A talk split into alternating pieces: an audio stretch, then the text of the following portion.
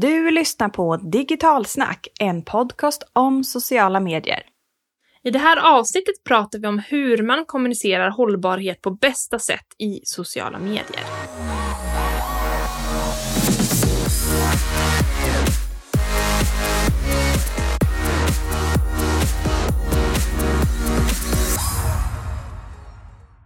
Hej, det här är ännu ett avsnitt av Digitalsnack-podden som du lyssnar på. Det här är podden som ger dig insikter du ibland kanske vill slippa.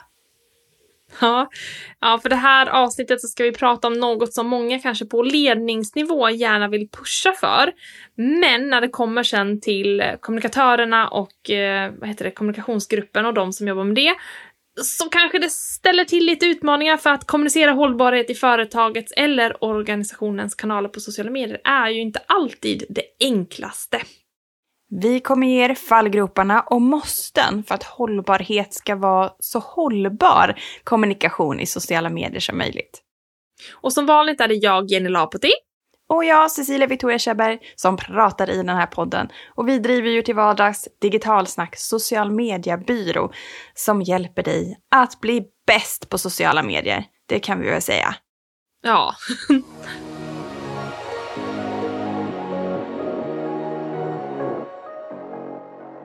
Cecilia, vilka företag eller organisationer tycker du är duktiga på att just kommunicera hållbarhet i sociala medier? Det som dyker upp först är en favorit som jag vet att du också fastnat för och det är ekotipset. Oh. Jag slängde in en tvätt nu i morse och i den tvätten så var mina hundars filtar som efter ett tag inte luktar så supergott. Och då har man lite bikarbonat i tvättmedelsfacket. Och det ska liksom neutralisera doften. Och sånt där mm. bara älskar jag. Så här, enkla tips som man bara kan liksom addera i vardagen och det gör dem så sjukt, sjukt bra. Mm. Ja, det är ett bra konto. Har du några favoriter? Ja, jag följer ju, äh, amen, jag är ju vegan. Eller äh, vegetarian, fast jag är inte laktovo-vegetarian, så det enklaste är att jag är vegan. en väldigt, men det är ju för, ja, sak samma. Oavsett så äter jag mycket vegetabiliska produkter och då har ju Oatly fallit i mina kanaler så att jag följer dem. De är väldigt bra på att kommunicera ut hållbarhet i sina sociala medier framförallt men också annanstans. För det jag tycker är lite trixigt med hållbarhet och om man tänker på vilka följer man är att de kanaler jag är mest aktiva i, det är inte alltid där företagen kommunicerar hållbarhet utan det gör de ibland någon annanstans. Men mm. Oatly är i alla fall en sån. Och sen har vi en till som jag har jobbat eh, hos tidigare och det är Löfbergs, alltså kafferosteriet Löfbergs. Och det som är fint med dem är ju, och den erfarenheten har jag eftersom jag har jobbat där, är att jag vet att det kommer inifrån och ut. Mm. Det är ju någonting som har levt och de har varit bra på att göra det alltid men de har inte varit så bra på att kommunicera det tidigare. Men det tycker jag de har blivit jättebra på på sistone. Mm. Och det här kommer vi ju prata mer om snart i den här podden inifrån och ut. Men hållbarhet och framförallt miljöinitiativ har ju som sagt blivit väldigt populärt att kommunicera och förmedla. Att man gör så himla mycket. Men är det så enkelt? Mm. Det är ju kanske svårt och framförallt att vara bra på alla delar. De flesta känner ju till att FN har tagit fram 17 globala mål, så det är ganska många mål som man kan jobba med. Och utmaningen här för företag är ju att kanske tänka rätt och vad som inte är bara bra för en själv i kommunikationsperspektiv utan är genuint bra. Det vill säga inte bara välja de mål som passar bra för vad man är duktig på att göra idag, utan kanske fundera vilka mål borde vi jobba mest med som gör störst skillnad och störst effekt? Så att inte effekten blir att man gör någonting bra som man alltid varit bra på, men sen så typ förstör man totaleffekten genom att man har något annat som är så sjukt dåligt för hållbarheten och då blir det minuseffekt i det stora hela. Ja. Och då tänker vi ju lite det här ordet greenwashing. Yes, det är ju så bekant. Och eh, om vi lite kort ska berätta vad just greenwashing är för någonting. Eh, greenwashing innebär väl egentligen att man försöker se hållbar ut utåt sett, men att man kanske inte alltid är det rakt igenom på riktigt. Att man försöker ta sånt som man redan gör och bara nyttja det som en PR-grej i kommunikation och inte tänker liksom genuint på det hela. Mm. Så tänker jag att greenwashing är. Ja men precis. Och fler och fler länder reglerar just marknadsföring som driver till greenwashing för att det har blivit så enkelt idag att kommunicera och fokusera på exakt det som man är jätteduktig på när det kommer till hållbarhet och så lämnar man det andra som man inte är så himla bra på när det kommer till hållbarhet långt från den publika kanalerna. Och det blir ju ett problem när kravet för att berätta om hur duktig man är kring hållbarhet kommer uppifrån och inte inifrån. Jag har något exempel med någon kund som ville lägga på en miljöavgift på liksom en faktura och ville kalla det för miljöavgift. Och eh, då frågade jag lite skeptiskt att vad gör ni för andra miljöinitiativ för att minska pappersanvändandet eh, internt? Och det fanns inte, utan de ville bara få lite mer pengar för att eh, liksom administrativa delen av att skicka den fysiska fakturan. Och då faller ju det här liksom syftet och nyttan med att, att kalla det för miljöavgift. Jag tyckte det var väldigt intressant. Ja, det var väl greenwashing verkligen. Sen kanske man inte kommunicerade utåt i sin kommunikation annat än på fakturorna. Men hållbarhet funkar ju allra, allra bäst. Det vet vi ju när det kommer verkligen inifrån. Att man har ett syfte och ett mål med varför man jobbar med och att man aktivt jobbar med hållbarhet. Mm. Och sociala medier har ju gjort det möjligt för företag, personer och organisationer att också mer äga sin sanning kring kommunikation. Att också få välja vilken del av liksom sanningen som man vill visa. Och det tycker jag faktiskt har varit bra ibland när det kanske har varit stora mediadrev, att personer har kunnat gått ut i sina kanaler och berättat liksom det riktiga eller dementerat mm. olika saker som har stått. Så jag tycker ju att det generellt sett är en bra demokratisk rättighet att kunna ha kanaler där vi själva kan kommunicera saker som är rätt eller fel. Men ja, det finns ju alltid en ja. baksida. Och baksidan, eller ba, inte baksidan, men man har ju ett ansvar också. Mm. När man får mycket frihet och makt, då måste man också ta sitt ansvar. Och det innebär ju, är ju viktigt för den här delen, att om man då kan äga sin egen sanning så behöver man också ta ansvaret över att man gör det på ett, ett bra sätt.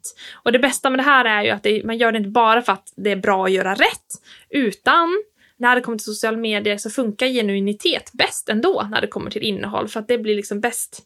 Målgruppen tar emot det mycket, mycket bättre när det är genuint och det är svårt att göra någonting genuint om det inte är genuint på riktigt. Så det är liksom två flugor i en smäll. Man tar sitt ansvar, men man får också bättre effekt i sociala medier av att ta ett bra ansvar. Mm.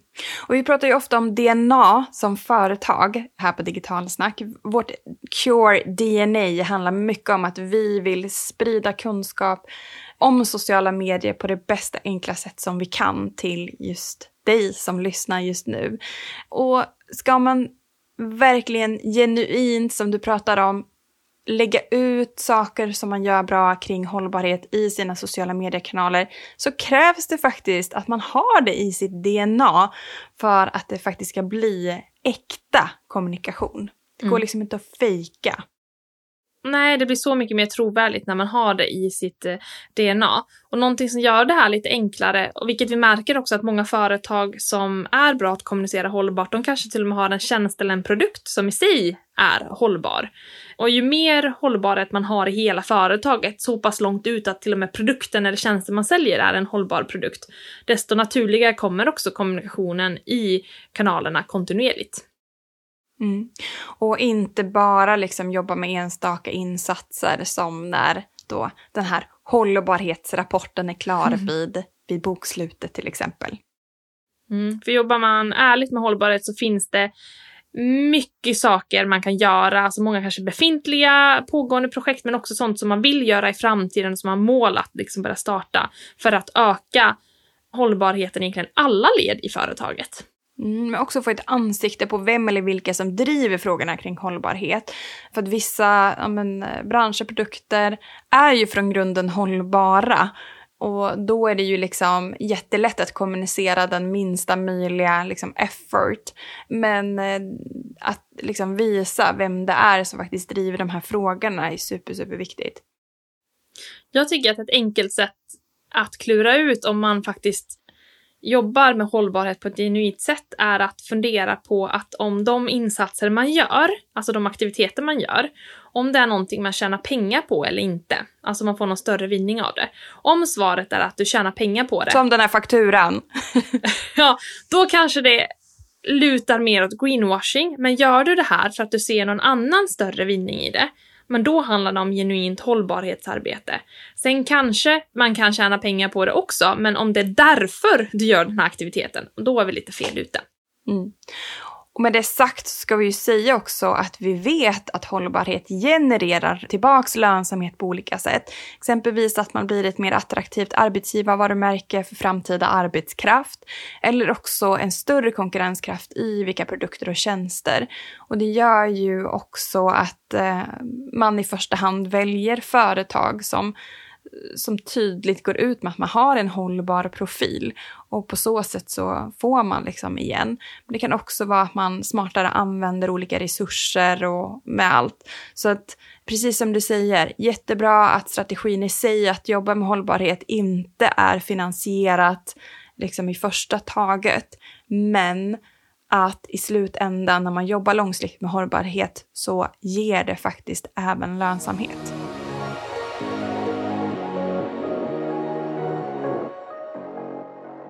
Nu har vi ju pratat jättemycket om vad som är hållbarhet och hur man som företag kan jobba med hållbarhet. Men vi är ju inte hållbarhetsproffs på digitalsnack, utan vi är ju kommunikationsproffs i sociala medier. Så nu kommer vi till det. Men vi tyckte att det andra var väldigt viktigt att ha i bakgrunden för att också kunna jobba med den här delen bra. Men nu kommer vi till själva kärnnyttan för er och det är tips på hur man kan jobba med att kommunicera hållbarhet i sociala medier. Mm, och jag tänker vi kan vara bjussiga och ge en liten checklista på olika saker man behöver liksom bocka av för att kommunicera hållbart i sociala medier. Och vi kör väl igång med steg ett liksom. Steg ett i checklistan. Hållbarhet 365 dagar om året. Är den du? Och här är det väl att ha hållbarhet i sin eh, DNA, för det gör att själva kommunikationen i sig kommer väldigt naturligt och det kommer bara hända i kanalerna egentligen om man nu lever hållbarhet och har det som, i sitt DNA. Och här har ju du ett exempel som du redan lyft som du gillar och som du följer i sociala medier och det är ju Oatly som definitivt involverar hållbarhet i allt det de gör, men framförallt att det får ta otroligt mycket plats i sociala medier kontinuerligt. Så att det inte är så enstaka inlägg eller som jag sa innan, när hållbarhetsrapporten kommer ut så dumpar man hela den. Utan eh, det får ta olika typer av liksom vinklar och, eh, i sociala medier. Mm. Och, och, det är inte bara att de kommunicerar där, utan det känns som att de har en väldigt eh, tydlig bild av vem deras målgrupp är. För med det här så vill de locka likasinnade att hänga på liksom samma plattformar och inspirera till att också leva hållbart. Inte bara själv eh, köra hållbart, utan inspirera följarna att göra det också. Och vill man då leva hållbart så blir ju deras produkter en ganska, ett ganska självklart val också. Så det är en win-win de skapar i sociala medier. Och de gör det på ett väldigt så här, social media-sätt. Med en massa humor och mer liksom trendiga poster. Det blir inte så betungande. Och jag tänker, både du och jag Jenny, men också kommande generationer behöver få lite mer lättsamt innehåll kring saker som är lite svårare att ta in, som är lite tunga. Man känner sig mer delaktig i den typen av content som ju är anpassad för sociala medier i jämförelsevis med till exempel en hållbarhetsrapport, eh, alltså i form av en pdf eller en länk som man skulle kunna läsa. Att lägga upp det i sociala medier, det känns som att det går fet bort.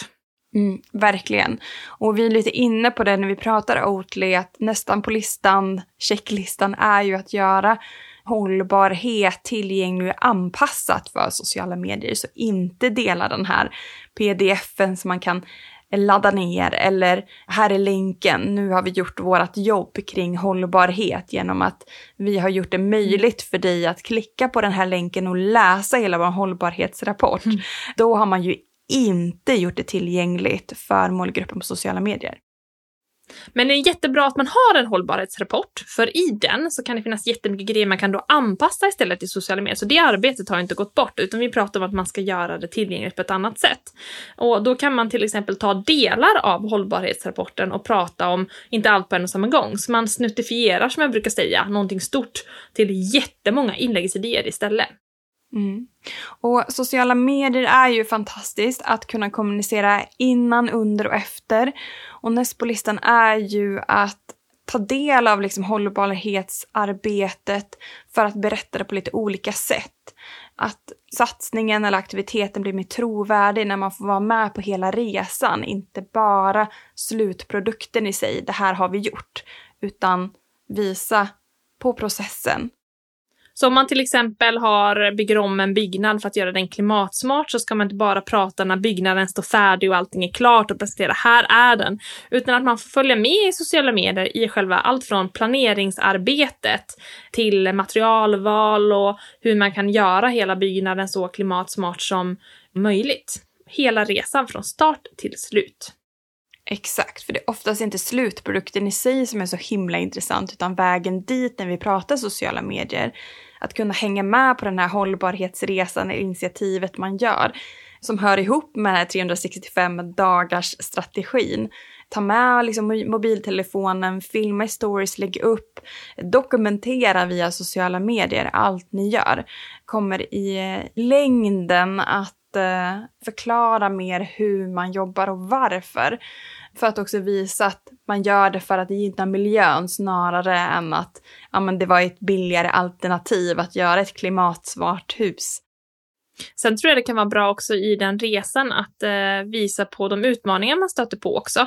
Inte alltid eh, vad som blev bra, utan ibland i ett hållbarhetsarbete så är det inte allting som blir perfekt och det har att göra med immunitet också. Man måste våga lyfta de sakerna man misslyckades med också, för att man kanske har då målat förändra dem längre fram. Men det är ju eh, viktigt att eh, få med det här med eh, hur man jobbar med hållbarhet i det långa loppet då och kommunicera det i sociala medier och visa att det är ett arbete man håller på med och inte bara någonting man lyfter fram som blev en slump eller att det var någon annan som tvingade på någon typ av utveckling genom att det är en ny lag som stiftades eller liknande, utan det är ett bra sätt att visa att det är något man jobbar med om man får följa med på hela resan. Mm. Och ett annat när det kommer till liksom innehållsmässigt att jobba kring hållbarhet så är det lätt att vi hamnar i det här vad som är aktuellt, vad vi har gjort just nu. Nu har vi gjort det klimatsmarta huset eller det klimatsmarta satsningen man glömmer lite det här att ta med på resan. Men också saker som man har gjort för länge sedan som har varit en framgångsrik hållbarhetssatsning. Exempelvis att man för 20 år sedan installerade en solpanel som nu har besparat så här och så här. Så det finns i företag som har levt med hållbarhet under en lång tid, finns många exempel som man kan lyfta upp. Bara för att de gjordes för en tid sedan så är de inte aktuella att inte prata om i kanalerna. Utan det handlar om det här helhetsperspektivet, att leva i de här olika hållbarhetsdelarna som man ska fortsätta kommunicera i sociala medier så att det blir trovärdigt över tid. Mm, om vi ska summera lite så har vi då 365 dagars hållbarhetskommunikation var steg ett, eller första delen i listan. Del två, anpassa budskapet för sociala medier och sista delen då att vara transparent med satsningen man håller på med, har gjort längre bak eller som man eh, har planerat att göra längre fram. Har vi något ytterligare tips vi kan byssa våra lyssnare på? Något som jag tycker är extremt viktigt när det kommer till hållbarhet men också hur vi förhåller oss till olika saker som vi tycker är trovärdiga. Och det är att det finns en person bakom som äger bollen kring hållbarhet, som kanske har ett aktivt och strategiskt arbete. Att man har kanske någon eller flera personer på företaget eller organisationen som jobbar med de här frågorna. Man får ett ansikte, det blir också äkta. Så låt den här personen som ni har valt ut, eller de medarbetare om det är fler, eh, få ta plats på företaget. Och då blir det en mänsklig eh, touch till själva arbetet och inte bara ett så styrelsebeslut som har tagits. Mm, definitivt. Och jag sitter i Coop Värmlands styrelse så att jag har mycket så Coop, eh, jag har en grön Coop-hatt på mig ibland. Och de har ju blivit då framröstade till Sveriges mest hållbara varumärke. Och det har man ju absolut sett som en liten slogan som liksom åker förbi. Men det var först när jag träffade Coops hållbarhetschef, Charlotta Czeponowski, som berättade om ja, men deras satsningar och hur hon brann för det här området och vad mycket det var på gång. Hur jag förstod med bilden av satsningarna som gjordes. Och det var så himla viktigt att det är en person som äger liksom bollen och som är så passionerad för just eh, olika delar av företaget och framförallt liksom hållbarhet när vi pratar det. Mm. En annan person också, för att visa exempel, är ju Katrin Löberg. Nu pratar vi om Löfbergs igen, företaget som jag har nära till hjärta. Hon är ju styrelseordförande på Löfbergs kafferosteri och hon har ett eh, väldigt starkt engagemang kring deras hållbarhetsarbete där hon bland annat liksom twittrar mycket om det här. Och det blir väldigt mycket mer äkta när det inte bara är ett varumärke, ett företag som står bakom, utan det är en person som man kan kanske mer också relatera till, som berättar och står eh, bakom hållbarhetsarbetet ett företag gör. Mm. Man kan ställa frågor i realtid, man kan följa det på ett annat sätt. Det finns en helt annan äkthet i att det finns någon där som driver de här frågorna för att i hjärtat så är det det rätta att göra.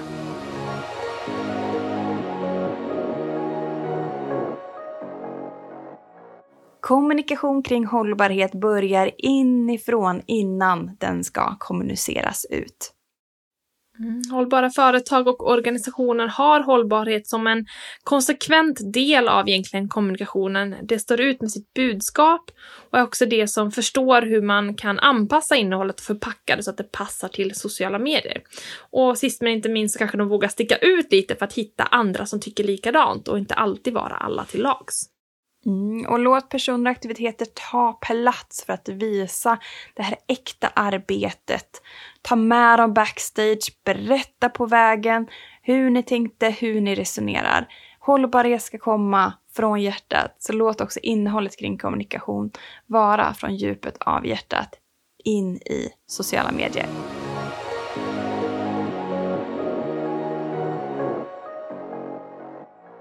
Stort tack för att ni har lyssnat på det här avsnittet av Digitalsnack social mediepodd.